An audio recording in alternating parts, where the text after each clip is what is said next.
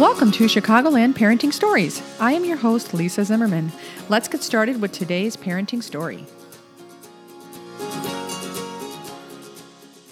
Welcome back to the next episode of Chicagoland Parenting Stories. Today we have Anne Albi. Anne is a speech pathologist in IBCLC. She is a co owner of Lactation Care Connections, and she is located in the western suburbs. Hello, Anne. Hi, Lisa. Thanks so much for having me. Can you go ahead and introduce yourself and your children? Yes, I'd be happy to. So, again, my name is Anne Albi. I am a speech pathologist. Um, I work primarily in the neonatal intensive care unit in a level three NICU. And then, um, as Lisa said, I'm also a co owner of Lactation Care Connections, which is a private lactation practice. Um, I have two children. Emmett is my firstborn. He is going to be nine next month. And my secondborn is Finley, a little girl who will be six in August. Ah, so you, you're still in the throes of elementary school, huh? Yes, we are. We're doing a lap of kindergarten with my little one because she's a, a very late birthday. So we had the challenges of uh, navigating a almost uh, cut off birthday. Oh no. I hope that worked out okay for you. Absolutely. Uh, if you had to, okay, if you had to describe your parenting style, what would it be? Um, you know, I would say as a type A personality, um, parenting has its challenges at times because you cannot do anything according to plan when you're a parent. There's always got to be a plan B going on.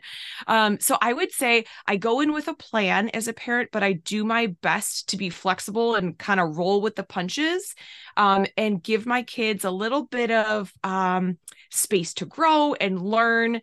I'm definitely not a helicopter parent, um, but you know, I think I my type A does try to bring some structure to their lives. That sounds good. Without disclosing your age, which generation are you a part of? Technically, I believe I am a late millennial, although I don't think that matches my personality very well. Um, but I think technically I'm a millennial. so, which generation do you identify with then?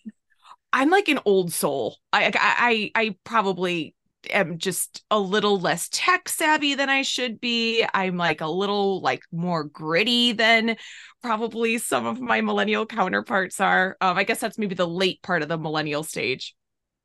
Yeah, maybe you're just on the cusp or something like that. Very much so. Okay.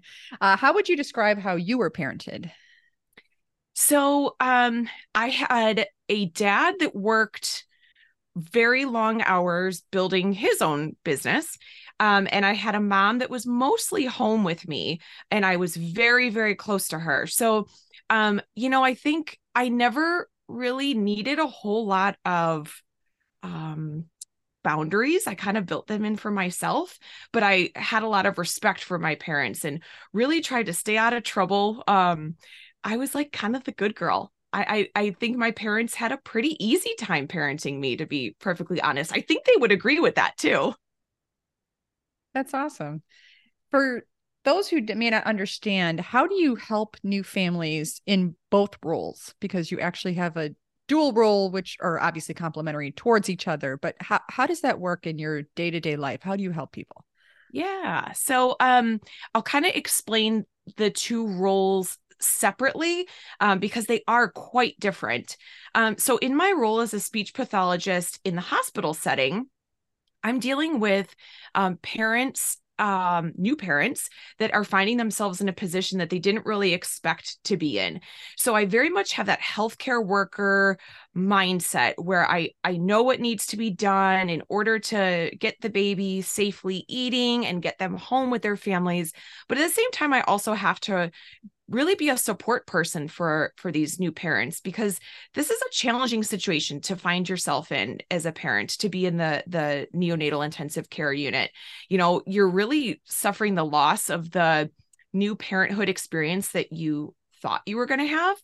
Um, so not only do I have to be medically minded, but I also really have to be um, empathetic and supportive and encouraging to these parents that, you know, are are struggling. They really are struggling.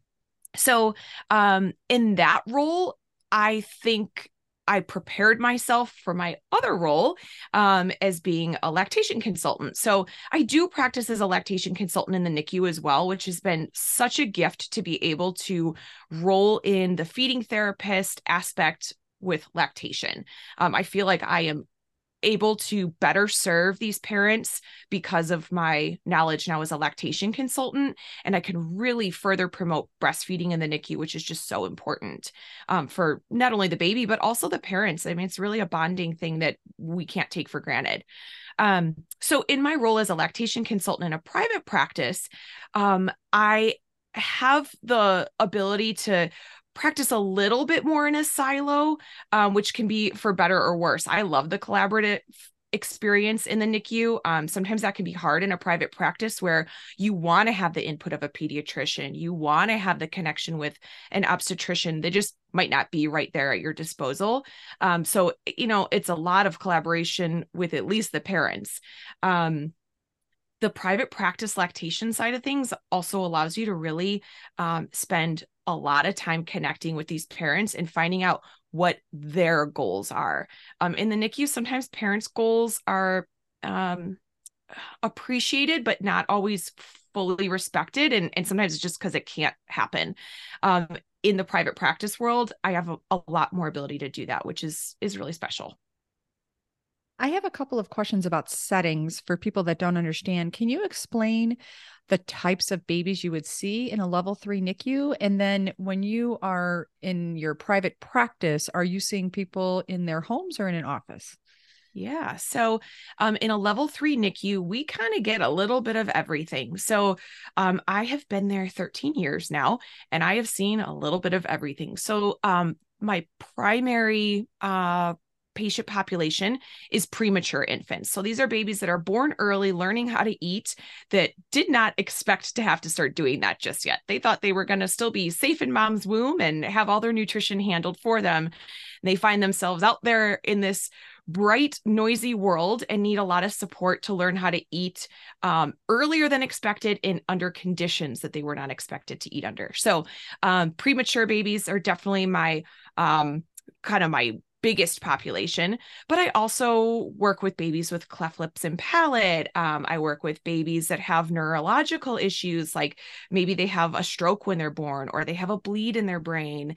Um, we work with babies that have chromosomal abnormalities. Um, I've had a lot of babies over the years that have Down syndrome, um, a variety of like lesser known syndromes. Um, but I would say the bulk of the babies that we work with really in the NICU are, are just kind of your feeder grower preemies that need the support of a specialist to learn how to do that. Um, and then, you know, in the private practice lactation world, I don't tend to see very many of those complex kiddos because unfortunately the NICU does not always set up uh, parents for success with direct breastfeeding with these more complicated babies or or even just with our preemies that we know are going to get bottles um, in the NICU. Um, so I don't tend to see as many of those complex kids in private practice. Instead, what we're seeing are either full term or uh, late preterm babies that the parents are very uh, committed to to doing direct breastfeeding or pumping and and bottle feeding. Okay. Um, what is the your favorite thing about the work you do? Let's say for this instance, as the speech pathologist in the level three NICU? Yeah. So um, some speech pathologists really love those complex cases where they really have to do a lot of problem solving. That is not me. I mean, I I'm happy to help those kids, but where I really kind of shine and and really my passion exists is um, working with late preterm babies and working with the families. Um, it's really really rewarding to be able to see the way that these babies um, develop their skills and the way that you can really help the parents learn, appreciate, and embody all the things that you're teaching them about feeding their babies. So, proper positioning, using the right nipples, that education piece is like so rewarding for me. I really, really enjoy that. Um, and I would say, like, in the lactation side of things, probably my favorite part is just being able to get that baby latched, maybe for the first time without pain, or the first time that the baby transfers even a little bit, and just seeing that overwhelming joy on mom and, and dad's faces like, oh my gosh, it's happening. We didn't know if it was ever going to happen, but here it is. exactly. Exactly. It is it's pretty awesome. I always feel like I leave a home visit um, on such a high after a lactation visit because you feel like you can make such a difference in 60 or 90 minutes. It's not really that way in the NICU most times. So to be able to just have like that brief period of time with those families where you feel like you can really help them um, tremendously is just like such a such a high. Creates I feel the same way. There's times I feel like I'm literally skipping out the door. Or yes. there's times that I walk away feeling like, oh God, I just don't think I helped them very much. And then they, you know, will email me or something and say, you know, you just made me realize that I just like being a mom or just something that really didn't even have to do with feeding and and then I realized like oh no I'm actually pretty good at this this is really good Absolutely. I think as lactation consultants, we often find ourselves with like a little bit of imposter syndrome where we're like, everybody knows the stuff that I'm teaching them. Am I just teaching them common sense things? And then you realize, oh no, this is not common sense for most people. We have a, a very niche uh, knowledge base that most people don't have. And, and so you're right. We can really provide them with a, tr- a tremendous service in a short period of time. Did you work with the doula or lactation consultant either prenatally or postpartum yourself? So I worked with several lactation consultants uh, postpartum, both with my son and my daughter. My son was actually a 34 week uh, preterm baby. of course, uh, right? of course, in my very own NICU that I work in. Oh my gosh. Um, so we had lots of lactation support there. And really, he was what pushed me um, to become a lactation consultant. We had tongue ties, we had poor milk transfer, we had the whole thing. So I had the privilege of working with several lactation consultants at the hospital where I worked, and then one um, in outpatient as well. And with my daughter, I also worked with several lactation consultants. Um, so I've had all kinds of all kinds of opportunity to to network in the field personally as well as professionally. And also have the experience of the hospital versus in-home visits too which is yes. not everybody gets that experience. Like you know they've obviously mostly delivered in a hospital but it isn't quite the same as like a, a complicated case in the hospital versus at home. Absolutely. Yeah you're right about that. Did you always want to be a parent i did i did and um I used to think I wanted three children until I had two. And then I was sure that I was best at having two. Yeah. The idea of being outnumbered sometimes doesn't seem like a good idea. Totally. We're still doing man to man defense in my house, which is a real blessing for us. At what age do you think that you really start parenting your child? Oh wow. Um you know, I I would say 18 months is when I really started to feel like we had some kind of reciprocal relationship where there there were rules and boundaries and we would enforce them when we needed to up until that point i felt like we were just mostly trying to keep them alive and love them and um that was the goal. I felt like 18 months is when we really started to feel like we had a parenting responsibility. right. Like be nice to your friends, share yes. your toys those types we of don't things. bite, you know, all those kinds of things. your friends are not food. Correct. Do you have to parent each of your children differently?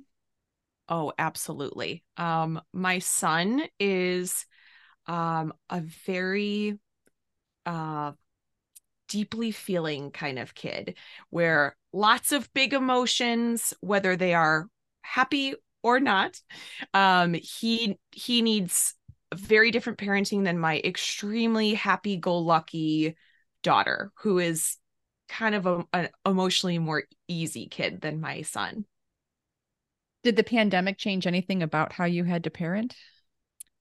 Um, I would say it probably changed it for my husband more than me. So because I work in the hospital, my life was different but the same in the sense that I left for work every day and my husband was left to be an attorney and a first grade teacher. Wow. Which was, I mean, it, I I always have loved my husband. I loved him in a very different, more appreciative way during the pandemic because he took on a lot. You know, we talk about healthcare heroes during the pandemic. I think the parents that were home with their kids were really the heroes because that was just incredibly difficult. So I don't know if um I had to parent differently, but my husband definitely did because he had to take on a role as a parent and then as an educator, essentially. So he definitely experienced that. And basically, also while having a preschooler running around. Yes, we were very lucky that her daycare opened back up very early. So his time with both of them, thankfully, was pretty short lived and he could focus on Emmett a little bit more. Um, but yes, it for a point in time, he certainly had it all happening at once.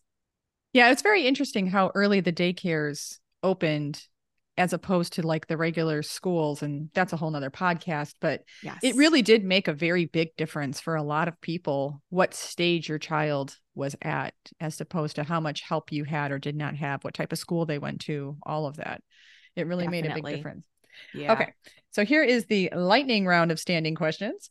Um if the pacifier falls on the floor at your house do you pick it up and wipe it off? Do you wash it off or do you throw it away Oh, I'm for sure washing it with soap and water. okay. What is your most embarrassing parenting moment? Oh, you know, my son, God love him, such a curious kid. Um, but that leads to a lot of questions, sometimes at a volume that is less than ideal. Um, so you know, he he will see people that like look different, act different than him, and he has so many questions and he thinks I have all the answers because I work in a hospital, which I do not. Um, and so I think those poorly timed questions at a higher volume than I would like are probably my repeated embarrassing moments with him. Can you give us an example? Oh gosh, you know, he's he's very intrigued by um people that like have um that are like shorter than him. He's very tall. So he's like, and even it might not be any kind of anomaly by any means, but just people that are petite. And he's like, why are they so short? You know, and he says it so loud. You're like, oh my gosh, shh, I'll talk to you about this when we get to the car. I can just imagine the person looks over like, What? Me? Are you talking about me? I know. Or the child or whoever it is. Exactly. If you had friendships when your children were babies, how important are those to you now? And do you still keep in touch? Yeah, for sure. Um, I'm very lucky that really all of my close friends all have children. Um, but I would say I have one friend in particular who is like my best friend from college. We just shared so many texts and phone calls, and we still do, um, about the trials and tribulations of parenting. Um, you know, sometimes those were in the middle of the night when we had both had babies that were up eating. Um, you know, sometimes that's now when we're running between kid activities and feel like our life is no longer our own um, those friendships have have certainly lasted and i think parenting really just brought us that much closer so were these people that you were already friends with and then you all had your children at the same time okay did you yeah. make any new friends as a new parent that like did you have room where you needed to do that that with either of your children you know like your mom dating basically yeah. like the only thing you have in common is that you're parents but you become friends and then realize oh we actually would have been friends anyway. You know i have found that to be more challenging than i ever thought it would be. We have uh, certainly had the opportunity to meet some great um parents of emmett and finley's friends um, which has been such a gift. Um but I have found that harder to do. And I think a lot of that is just having the time and space for making new friends, right? So between work and parenting, it's like, what time is left for you? I guess I have uh, really tried to put a lot of time into maintaining the friendships that I already had established. And I probably haven't done the best job of uh, growing new friendships quite as much as I would like to. But we got lots more years of kids and friends that, uh, you know, hopefully we'll continue to grow that. Oh, yeah. Then you have new schools and sports and all the ways that you meet all the other people. Yes. Yes. What do you see as the biggest trend in parenting right now? You know, I think as parents are starting to have families a little bit later in life, um, I'm seeing a lot of parents, I would say more so in private practice than in the NICU, um, that are really just thrown for a loop when they have their kids and realize just how much their lives have changed. Um, and I think kind of the the trend is how can we fit our kids into the life that we have, which is tough, and I think is a uh, a lot of times ends up with some disappointment or frustration um, as a result of of kind of trying to fit the baby in um, when sometimes they just can't. Sometimes they just can't that's a really I haven't thought about that that way, but it is really true. I mean, you know, as much as we can, we do try to retain our identity, you know, and what we were like or what we are like, but it does become very different because you want to parenting the child that you have. So if you are an introvert and your child's an extrovert, then that's going to be a problem, right? As opposed to like if your child's an extrovert and you're an introvert and they need people, people, people, and you're like, oh my gosh, I don't really like people, people, people. And then you have to figure out how to balance all of that and then whether or not that fits into what you already have established i guess yeah yeah and i think it just it creates some um I think you brought up a good point about identity, like some identity crises for parents that they're like, who am I? This is not the life that I used to live. And um and that's hard. That's a hard thing to to adjust to. New parenting is hard no matter what, but if you're extremely surprised by the circumstances, it's that much harder. For sure, for sure. And I feel like if you are the first one of your friends group, it's really hard too because then you're like really kind of out in no man's land. But the reward of that, I guess, is that in the flip side is at some point you kind of become the expert a little bit, right? Like you kind of know some things so you can help your friends. But having been the person that was like out there on their own first, I think is just extremely challenging and it just depends too on like your personality whether or not i mean some people they never really wanted to be a parent. And then they're like oh okay well fine i'll do this. And now it's like oh my gosh this is all encompassing. Yeah it's very hard for me not to just be me too. Yes which you yes. can but it takes yep. a while. It really it does take a does. while yep you got to find your footing a little bit. You're going to make mistakes. Just do your best. Well and it's really hard too because i feel like one of the you know with the whole question with when do you think you start parenting kind of part of that is like well when do you really see your child's personality? And everybody i think is a little bit different and like when do you actually kind of really realize oh this is what they want or this is what they need you know yeah. as opposed to i think i know what i'm doing. Mm-hmm. i think they're happy. They seem okay. Yep. they're not melting down today. Yep. Yep. It's a good day if nobody's crying. Including you correct if there's no tears from the children or the adults, it's been Correct. a good day. Correct. Uh, what has your child or your children taught you most about being a parent? Oh, that's a good question. Um, you know, I think I would say just don't sweat the small stuff. I, I've certainly been guilty of sweating the small stuff in my life, and I think kids just give you a different perspective. They um, are so innocent and unencumbered by life's challenges. And I think they've really helped me to just kind of unload a little bit and value and savor the the tiny moments whatever they might be. And um they kind of teach you to be a kid again in a lot of ways and to look at things just through a different lens. I we just got back from disney world which was awesome. And I, I gotta say like i've been to disney many many times but seeing it through my eight and five year olds eyes was uh, just incredible and made for an even more enjoyable experience than I've ever had at Disney before. And so I just think being able to look through the the lens of a child um helps you be a better parent and a just a better human, a just more joyful human. Had you been to Disney with your children before or this was the first time with your children? Yeah, we had been before, but um, they were younger. And so this was like the best age that I could imagine because they really they were able to hang, which was awesome. We weren't running back for naps or anything. It's a lot um, of walking. This, so it's is, like physically very challenging. They crushed it. 36 miles in five days we did. I mean Wow. they crushed it.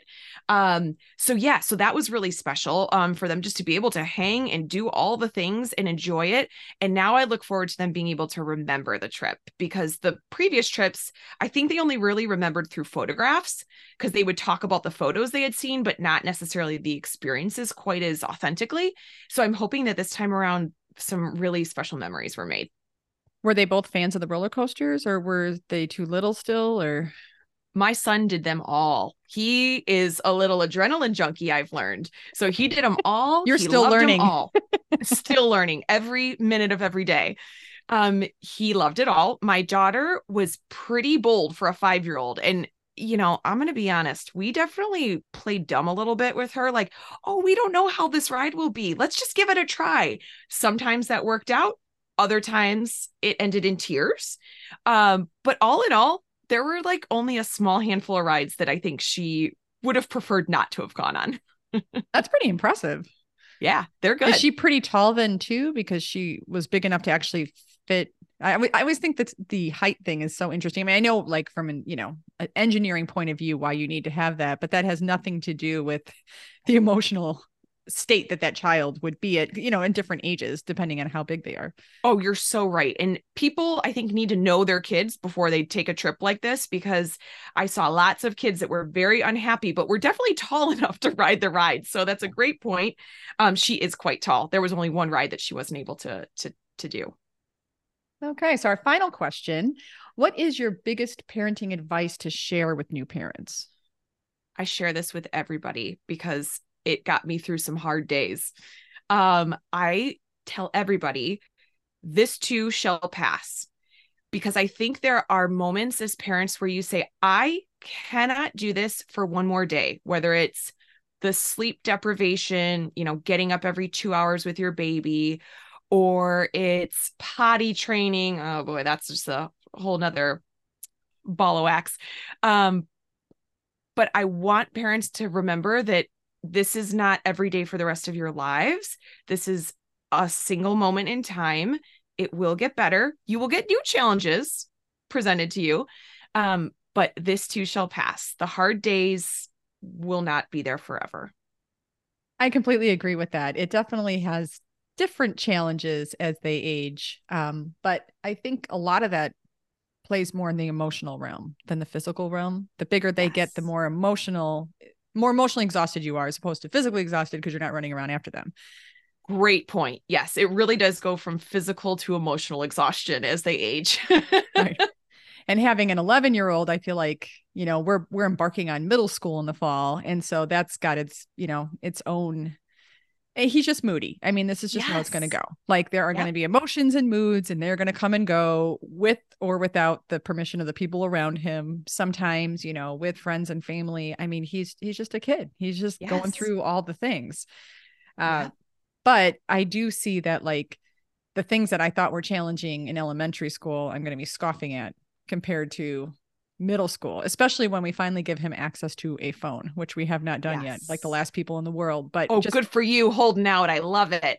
we're just trying to give him this one last summer and ourselves too, of just, you know, just rolling with it before there's all the pressure of what you are and are not doing. Like he sounds like he's having a pretty good summer right now and he's not feeling like he's missing out on anything. He misses his friends and we can certainly facilitate him seeing them. But it's also like he's not, you know, missing out on whatever he sees online that Yes. Oh, I love that. Yeah. I, I love that because you're right. I think kids grow up way too fast nowadays.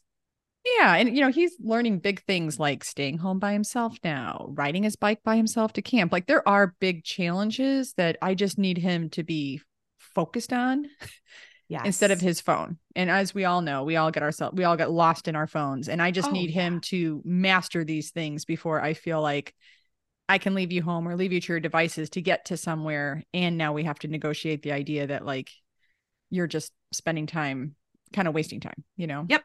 Yep. Yep. Okay. Well, we are out of time. Thank you so much, Anne, for joining us for episode four of Chicagoland Parenting Stories. We are recording on June 19th. I forgot to mention that earlier. I just feel like that kind of helps sometimes. We're talking about the summertime. but thank you so much for your time. I think that a lot of people will benefit from this conversation. Yeah, my pleasure. Thanks so much for having me.